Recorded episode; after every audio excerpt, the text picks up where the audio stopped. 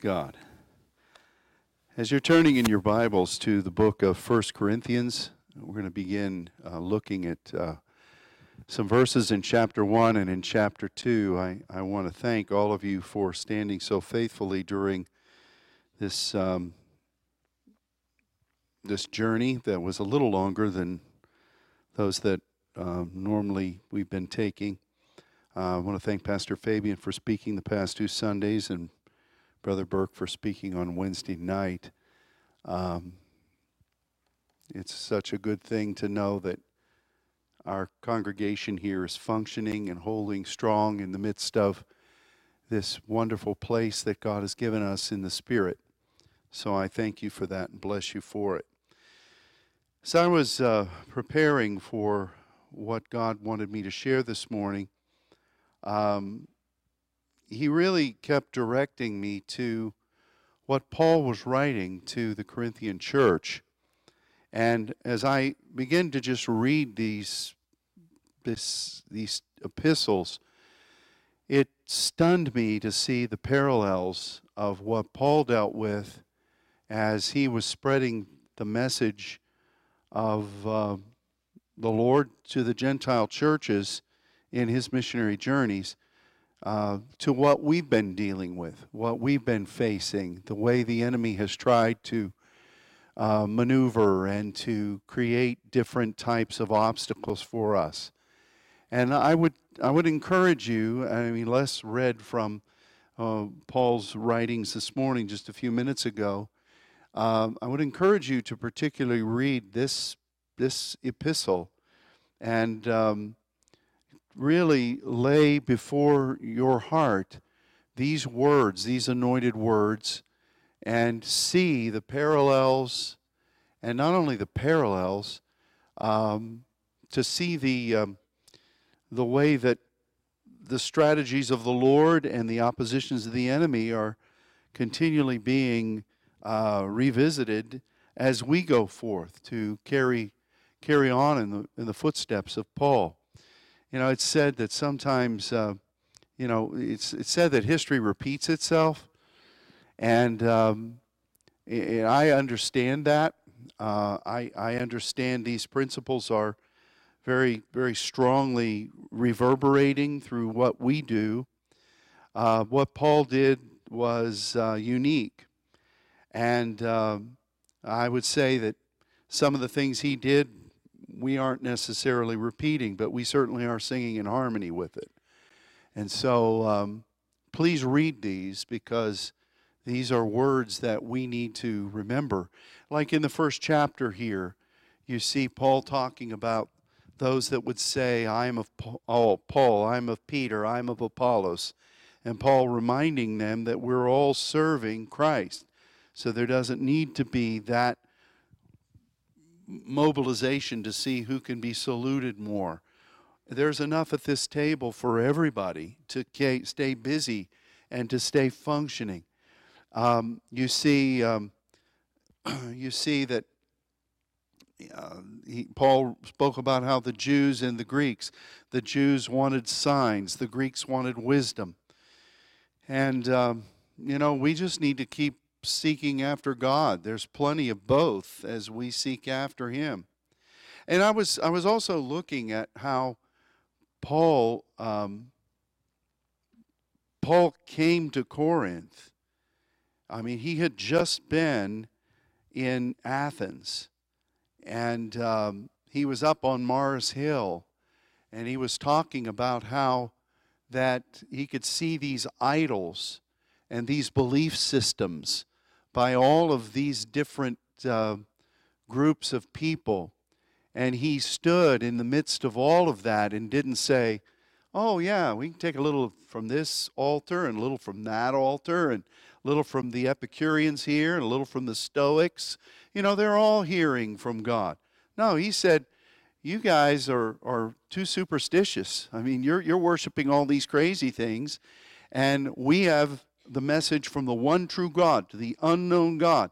And, and I, I think that when he said it was the unknown God, he meant that in a number of ways, not just because some of these people hadn't heard of the resurrection, the death and resurrection of Jesus, but that wonderful thing about how that our God is continually revealing to us things that are unknown and things that are new to us in this season as in his choosing. And I was thinking about Paul where he uh, he was up there on this hillside and I was thinking about us being privileged to go for instance to India and to see the the people who God loves and to see these tremendous idols that were built, some 50, 60 feet tall, some of them out in the middle of nowhere. You'd be driving along and you, you drive onto dirt roads, and then here you see these massive idols. And, and you see these kinds of things and the sacrifices that people give. And I'm not any more interested in hearing nonsense that comes out of those idols than I'm interested in hearing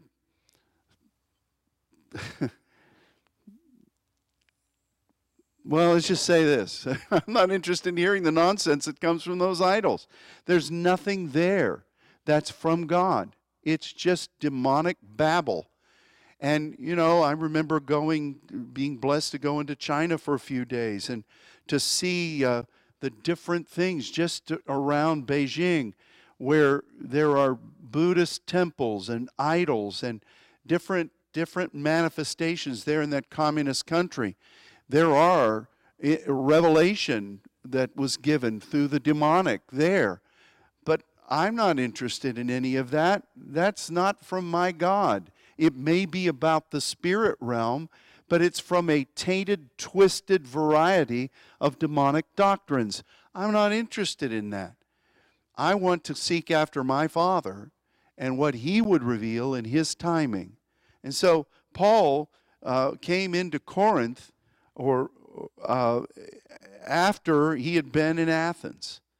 And um, he had just confronted those that were worshiping all these other viewpoints. And he meets Aquila and Priscilla, who had just been driven out of Rome by the edict of the Roman rulers, and he met them and he uh, he said, "Wow, you know, I've I've been wanting to go to Rome. I know the Lord has put it before me to go there, and here he had people who were also tent makers that he was that he was going to, you know, spend time with, and they became very close companions of him. And that was his introduction into Corinth, or as we in Texas would say, Corinth, you know. So um, I just think it's very interesting that Paul is following, the Lord gives him vision, the Lord gives him direction, and then he, he he's, doesn't forget that he's supposed to go there, but God brings people in his pathway who then facilitate the ongoing pursuit of that. That's what God's been doing for us.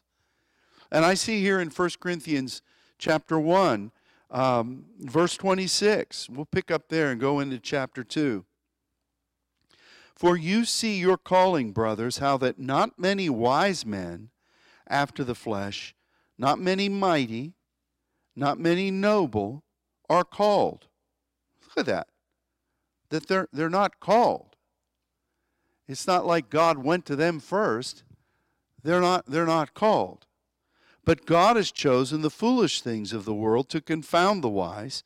God has chosen the weak things of the world to confound the things which are mighty, and base things of the world, and things which are despised, God has chosen, yea, things which are not, to bring to naught things that are, that no flesh would glory in his presence. But of him are you in Christ Jesus who of God is made unto us wisdom and righteousness and sanctification and redemption, that according as it is written, He that glorieth, let him glory in the Lord. I love that. And you find God opening these doors all around the world. And um, you find that these are people, pockets of people that are hidden, but are prepared of God, who are hungry for what God wants to do. And um, you, you, you just see that God preserves these people and holds them for his timing, and then he opens the doors. This is the way God moves. It's not through an ad campaign, it's not through the devices of men and women, it's not through a structured uh, marching plan.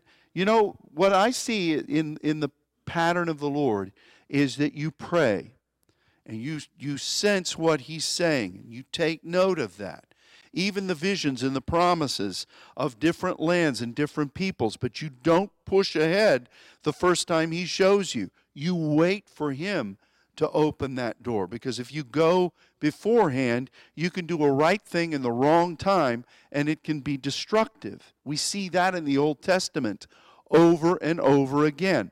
Some of the greatest prophetic words that were delivered to kings in, in the Old Testament were, were throttled because the, the individual heard the word and went ahead of God, and then it was folly.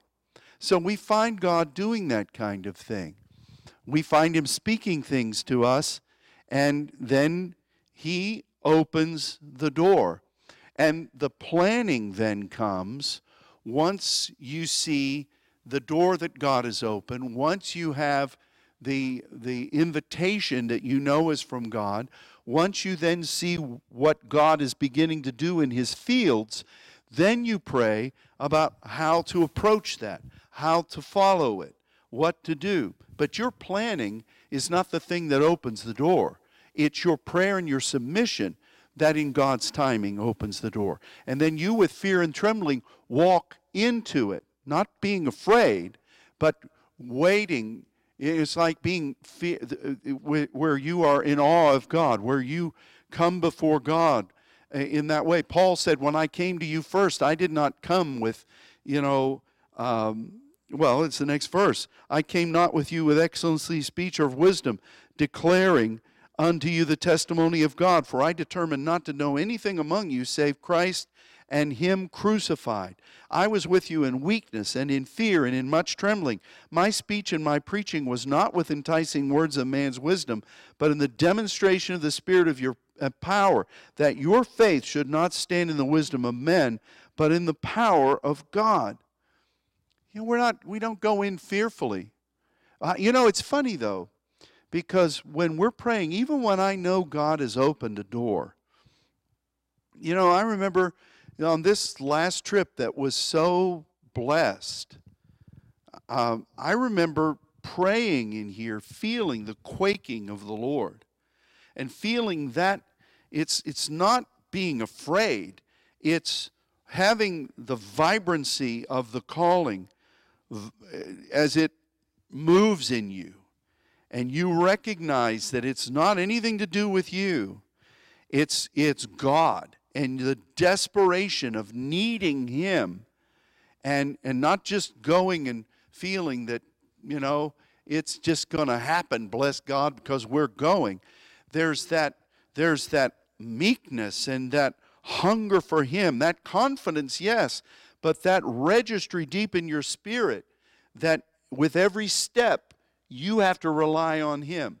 With every step you need him and that's kind of an odd that's kind of an odd thing to try to write because it makes, you know, when you read verse 3, I was with you in weakness, in fear, in much trembling.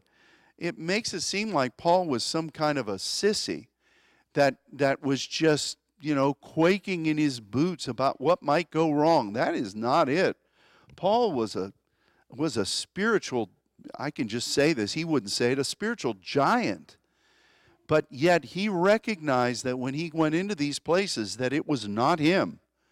And and here's a man that under the anointing of the Spirit wrote the majority of the New Testament. And he's saying here, I did not come with excellency of speech or wisdom, declaring unto you the testimony of God. This is the guy who was entrusted by the Spirit of God to lay out the things that are preached in churches all over the world week after week through the anointing of the Spirit. So if anybody would have had the, the latitude to say, you know, I'm going to come and teach you some deep things in the Spirit, what's he saying here? I'm coming and I'm not coming in excellency of speech. I am, I am obeying, and God is going to meet that obedience and um, that's the pathway. That's the pathway we're on. that your faith should not stand in the wisdom of men, but in the power and the function of God. You know, when we go into places, when we meet new intercessors and leaders, you know, one of the things that I've said to each of these pastors, we don't want anything from you. We're not coming here to, to be your ruler. We're coming here to stand alongside you as brothers. We're coming to, to stand alongside you in obedience and to pattern for you the things that God has given us. Freely we've received, freely we give. That was a word that the prophetic presbytery gave to me at the end of seminar. And, and um, you know, Sarah and Elizabeth's dad spoke that word to me on that. Uh, that's the, the way my prophecy began as I listened to it. Freely you've received, freely give. And there's, there's a difference in that when you're standing before people who God has opened their hearts. There's a necessity in that, that we've come to give what we've been given, and we're going to stand with you in prayer that you can pattern this and that you can demonstrate it. That's what separates us from a denomination. Spiritual fathers stand with people and they want them to grow and they want them to develop and they rejoice in their growth. Religious leaders often stand and they want accountability and they want a measure not so much of guidance but of control. And, and I'm saying that loosely here because there are some religious leaders that are fathers. But, you know, in that nation we just came out of, you know, the question over and over again in these massive denominations that are down there there's, a, there's an element of control. You take our name, but we're going to tell you what to do. And it's so odd for them to, to have people come that God has led to them who are going to say, We don't want anything from you. We want to give to you what we've received. We're not asking for anything. All, all we want is to, to stand alongside you, to see you grow in the Lord and that's our heart. You know that's that's your heart. And um, so you see this in Paul. You really do. And like he'll write words, and he'll say, you know, when I come to you, you know, when I'm writing these letters, I see that there are things that need to be corrected, and I take a hard stand. But when I come to you, some of you are confused by that because I come and I'm gracious and I'm kind and, and I'm loving. Paul writes that. But but uh, don't think, don't mistake that graciousness for a lack of a spine. And there's, there's, a, there's a unique blend for us as a Saints Network as we go around the world because we're not there to, to wave the flag and say, this is the way you're going to do it. We're there to say, this is what God says. Here it is in His Word. Put away these lesser things and be the sons and the saints that God has called you to be. This you find in what Paul writes. This is the example of even what Peter wrote. And, um, and, and I love this. And verse 6 of chapter 2 says, We speak wisdom among them that are perfect, yet not the wisdom of this world, nor of the princes of this world that come to naught. But we speak the wisdom of God in a, in a mysterion, even the hidden wisdom. That there that word is not crypto, that is a word that's horizo, and it speaks about those ongoing frontiers that God lays before you. Uh, this is the hidden wisdom of God. This is God's timetable. This is Him saying, You go here and you establish, and then I'm going to open up this horizon and you establish, and then I'm going to open up this. It's a calculated uh, outpouring of how God is shining the light into the darkness through his sons and daughters. And I, I love that. God ordained this before the world for the privilege of us partnering with him in glory. None of the princes of this world knew this. Even those demons that are launching those spiritual truths from around the world. For had they known it, they would not have crucified the Lord of glory. For it's written, Eye has not seen, nor ear heard, neither has entered into the heart of man the things which God has prepared for them that are moving in his agape. God has revealed this unto us by his Spirit. For the Spirit searches all things, even the bathos of God. For what man knows the things of man save the Spirit of man which is in him? Even so, the things of God no man knows but the Spirit of God. Now we have received not the Spirit of the world, but the Spirit which is of God, that we might know the things that are freely given to us of God, which things also we speak, not in the words which man's wisdom teaches. Do you see this over and over again? Paul doesn't have any interest in what the princes of this world, the wisdom of man from around the world would say, but which the Holy Ghost teaches, comparing pneumatikos things with pneumatikos. That's it. That's the way God teaches his people. It's not according to the princes of this world. It's not according to man's wisdom. It's not according to anything that emerges from outside the paradigm of God directing. The natural man receives not the things of the Spirit of God. They're foolishness to him. Neither can he know them because they are discerned through the pneumatikos. But he that is pneumatikos judges all things, yet he himself is not subjected to the scrutiny of mankind. For who has known the mind of the Lord that he may instruct him? We have the mind of Christ. And then Paul, with his iconic stance, says, Brothers, I could not speak unto you as spiritual, as pneumatikos, but as unto carnal, even as to babes in Christ. I fed you with milk and not with meat, but for hitherto you were not able to bear it, neither yet now are you able. And then he goes down through the, the way carnality tries to attack, and envying and strife and divisions, and walking as the men of this world. Uh, the, these things cannot be. But we stay in the pathway of God revealing. And, um, you know, one of the beautiful things is that, eh, you know, I've never, I've never really understood this because when you continue to pray in diversities of tongues and you spend time before God, and you don't try to press beyond the envelope of what He's wanting to show and what He's wanting to do. And God, even after 22 years of moving as a saint, and all the time in my life uh, that God has allowed seers' giftings to operate, um, God still can show things about things that we thought we already knew. It's very interesting. You know, I we were praying. The first thing that we as the team that went into Brazil did was we went to the host church and we prayed for an hour. Proskuneoed. And, um, you know, I was laying up there on the concrete and it was clean because they had just hosed it down. They just cleaned it all out. And it was great. I appreciate Pastor Luciano for doing that. But we were praying, and uh, man, our, our people, all the saints, the team just began to call unto the Lord.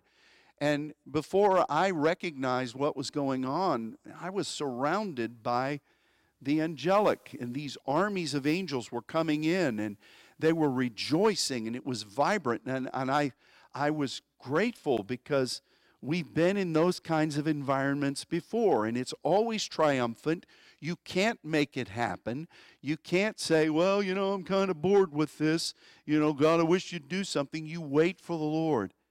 But here's where I'm going with this there were some statements that were made that were really magnificent and the words that God was giving to our other team as as we were all praying was was great but one of the things that I didn't share in my report as we processed in a fivefold way was one of the first angels that came in, a leader of the army. I'd noticed this that each one of these groups that came in had a predominant color of the Lord that was flowing over them. It was that these angels that were that are, as Les was mentioning, divine ministers, divine messengers, divine warriors of what he's wanting to do.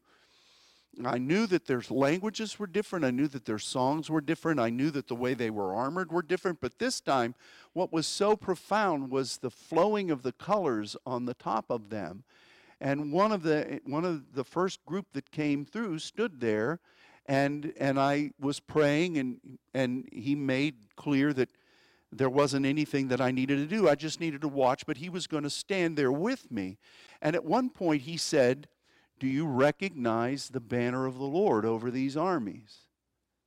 And as soon as he said that question, it dawned on me that this was really what we prophetically personify when we wave the banners. Now, we've taught on this, there have been books written on it, but n- never have I seen that so clearly with angelic armies, where the, where the breath of God, the ways of God, each of them was fulfilling a different fivefold function of the mind of Christ. And, it, and I saw these little ones up here waving the banners this morning, and it blessed me. And uh, in fact, one of the little Jordan Birches was just working that glory of God, man. I, I wish we would seek after God as hard as he was waving that banner fact, I had to move back because I thought, man, if he lets loose of that thing, I need to, more than the shield of faith this morning. But, you know, it, it just was astounding to me that there we were praying, as we've been privileged to do so many times, and here was going to be a declaration by a mighty angel about that continent but each one of those armed groups was representing one of the expressions of the mind of, of Christ. And, and when I saw our little ones waving those banners, I thought, wow, do, do we even realize that this is the way God's armies move? This is the way God's, God's Spirit moves when He's upon a people, the colors of His ways so pure, so clear, that's like, like a river flowing of the mind of God. I was just blessed by that. And, and the, the, the strength of that was so profoundly registering in my spirit. We're being led by our Father. He is showing us His pneumatikos things. And every piece, every every release in his timetable is cherished because of what we've been blessed to know in the past. And even nuances that are revealed in a new way, a subtle, subtle way of the Spirit, which is not subtle at all because God arranges for that. That question that was asked of me was a gift from God. Uh, so many of the angelic, you read in the scripture, they ask you questions because then it draws out of that deposit of the Spirit within you in connecting with the Spirit of God in His timetable. And it is, it is, it is a stirring point, it's a seed of revelation. I, I'm so grateful for that. But that's way, the way it's been for years now. And that's the way it is here for Paul.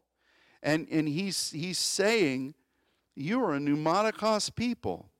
Stay with it. Don't become carnal, because when you become carnal, you, you get into meat and you, be, you get into strife, divisions, envyings, competition. You get into schisms. You get into um, the wisdom of this world. You get into the wisdom of the princes of this world. And we don't want any of that. We don't need that. God forbid that any of us taste of that. And Paul just is saying it to the people in the church of Corinth. And um, I just, I just felt this, you know. Paul recognizes in chapter 3, we're not going to go through the whole book. Um, I don't think so this morning. One says, I am of Paul, another says, I'm of Apollos. You are carnal when you do that. Who is Paul? Who is Apollos? But ministers by whom you believed, even as the Lord gave to every man. I have planted, Apollos watered, God gave the increase. So then, neither is he that plants anything, neither he that waters, but God gives the increase. He that plants and he that waters are one, and every man shall receive his own reward according to his own labor, because we are laborers together with God. You are God's husbandry, and you are God's building, according to the grace of God which is given unto me as a wise master builder. I've laid the foundation, another builds thereon. But let every man take heed how he builds. For other foundation can no man lay than that is laid, which is Jesus Christ. Everything else is, is wood, hay, and stubble. I, I see that. We see that. We all need to stay moving with this great tidal wave of God's timing and His power. And if we just be, if we just, as, as Scott said, and let's reiterate it, if we just be what we are supposed to be, we're going to serve God. We don't need to think God's forgotten us and borrow from other things. This is what Paul is saying here. And this is what we're seeing as God, um, as God releases the nations into our care. And, um, you know, I, I, I think that I, I believe that this is an exhortation for all of us to remain faithful in praying, to remain faithful in seeking the Lord because He is making the appointments, He is opening the doors, He's leading us to those horizons that from the foundation of the world He laid out. And um, I'm, I'm so grateful for that. And, you know, uh, what, we, what we have need of now is the wisdom of how to to manage these things. And you know, I spoke about the the 10:4 Zechariah 10:4 about how that uh, that was a a message that God gave a couple of times in Brazil. Um, how that the corner, and uh, I, I borrowed some from some teachings that Tammy had given about uh, that word and, and, Elijah's appointment and how that, that, that, that corner is strategically laid for us. And the nail upon which we hold on to but also hang the, the plummet of the Lord of righteousness and the, the battle bow for the mighty men that signifies the, lightning that goes. But then that last one, which is translated in our Bible as the oppressor, and really what that means is somebody that can hear and process and get 100% return out of what's there. Now, if you're working for that person, you might call such an individual an oppressor because they want to get everything they can, every bit of, of um, you know, we would hope that as Les manages money, that he's a bit of an oppressor, that he's going to get as much return as, as you can in, in what's invested. But in every area, to be an, an oppressor, that's a bad term, but to be somebody that, that makes the demand that what God has laid, we're going to get 100%. We're not going to settle for 30 or for 60. We're going to get 100%. That's the kind of anointing that I'm laying claim to for this house and for the council of the saints in this hour because to be able to manage these, uh, these many different theaters of operation and to do so in a way where we are fulfilling what God has given us to do and that we put demands on people from the Lord. Okay, we need indigenous people to take a stand here and to do this and to do that. And to coordinate that under the anointing is something that is indicated in that last framework, and, and it does align with the book of Revelation, where the earthquakes, when things are turned right side up, you got to have somebody, aka Peter, who stood there on the day of Pentecost and out of the blue of the Spirit pulls Joel 2 and brings that in there. And um, we, we've got to have that wisdom in management uh, in that 10 4 when the earth quakes and things are turned right side up. So I release that to us. Um, I, and I was thinking, you know, when God does open up Eastern Europe and He opens up Poland and He opens up the, the Asian countries to a greater degree, we're going to have to buy two or three more cal- calendars to, be able to figure out how we get teams going in all these different places and to, to know who needs to go where and to know, you know, but God's with that. Amen? So I just say this uh, this is not me carving up a big filet mignon and bringing it to you today. This is more of an exhortation message and a, and a triumphant praise to the Lord and thanks to Him for what He's done. But I want to encourage you you were made for this hour. And, you know, you do what you're supposed to do, and then God gives you promotion and He gives you more things to do. But He doesn't do that before the time because it could destroy you. And, and so I just ask for the wisdom of the Lord to come upon us that we would, um, we would be able to manage this properly under His direction and not turn to our own thoughts. And this is what God's been doing. But I speak blessing over all of our saints' family and over this house.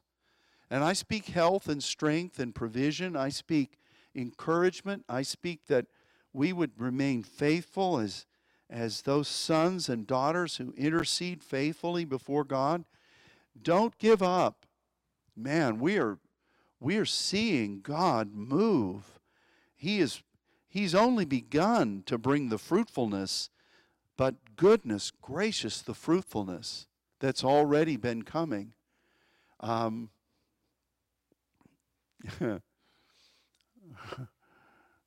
we, we, we were visiting in this little city called Ribeirão Preto, and we went to this park because the pastors wanted to show us this, this place where there was uh, water, and it was real pretty. But we parked under this grove of mango trees. These things were huge. And I got out of the vehicle I was riding in, and all of a sudden, this thing, pow, it drops right by me. And, and everybody looks up and they're yelling, Pastor, are you okay? Did that hit you? And everybody's looking, and suddenly the guys that drove the cars are backing up because they recognize that these mangoes are about to fall. I mean, they're ripe and there were these little monkeys that were running around getting these mangoes and eating them right out there in the middle of nowhere and and um, so it I, I kind of blessed me that as we were walking through these mango groves that I played baseball for so many years because I can shag flies. I've never shagged mangoes before, but um, I guess what I'm saying is when the fruit starts coming, you got to be really wise because you can get knocked on the noggin if you're not careful. So let's not be knocked on the noggin by the fruitfulness of the Lord. Amen? We say that, Louise? We'll put that in a bumper sticker. We'll stick it on our cars. All right.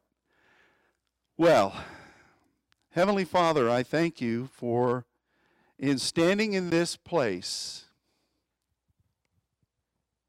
when we all first began to hear your cry and we said, Yes, Lord we do it again a million times over and more. Little did we realize the extent of what you were going to do through your saints. And I want to stand here in the presence of this congregation and this group of saints that are our family around the world and give you thanks from my heart and from the heart of this people for your long suffering and for your continued love and grace in leading us, in spite of ourselves on many occasions, to this point. And I thank you that as you've begun this good work, you're going to be faithful to keep on doing it. And I speak blessing to your people and to the many hundreds and thousands that are coming. I, I speak blessing over all of us that we would stay in alignment with you and that you would cause us not to fall into deception and not to fall into any of the traps of the enemy, but to keep pressing forward for your glory. And I bless all of these dear ones who have labored for you. Uh, I'm speaking about them now, Father. I'm not speaking about me, so I can be a little bit prideful for them. I thank you for their faithfulness. I thank you for their willingness. I thank you for their commitment that did not give up and did not run away when it would have been easy to do that in the natural. And I speak, Father, that you'd bring them into increasing steps of promotion and increasing steps of growth and development and, and, in, and an abundance of blessing and provision. Help us, Lord, to continue to serve you. But thank you for the privilege of being able to do this. We love you, and we ask and declare all of these things in the name of our Lord Jesus Christ. Amen. Amen. All right. Well, God bless you.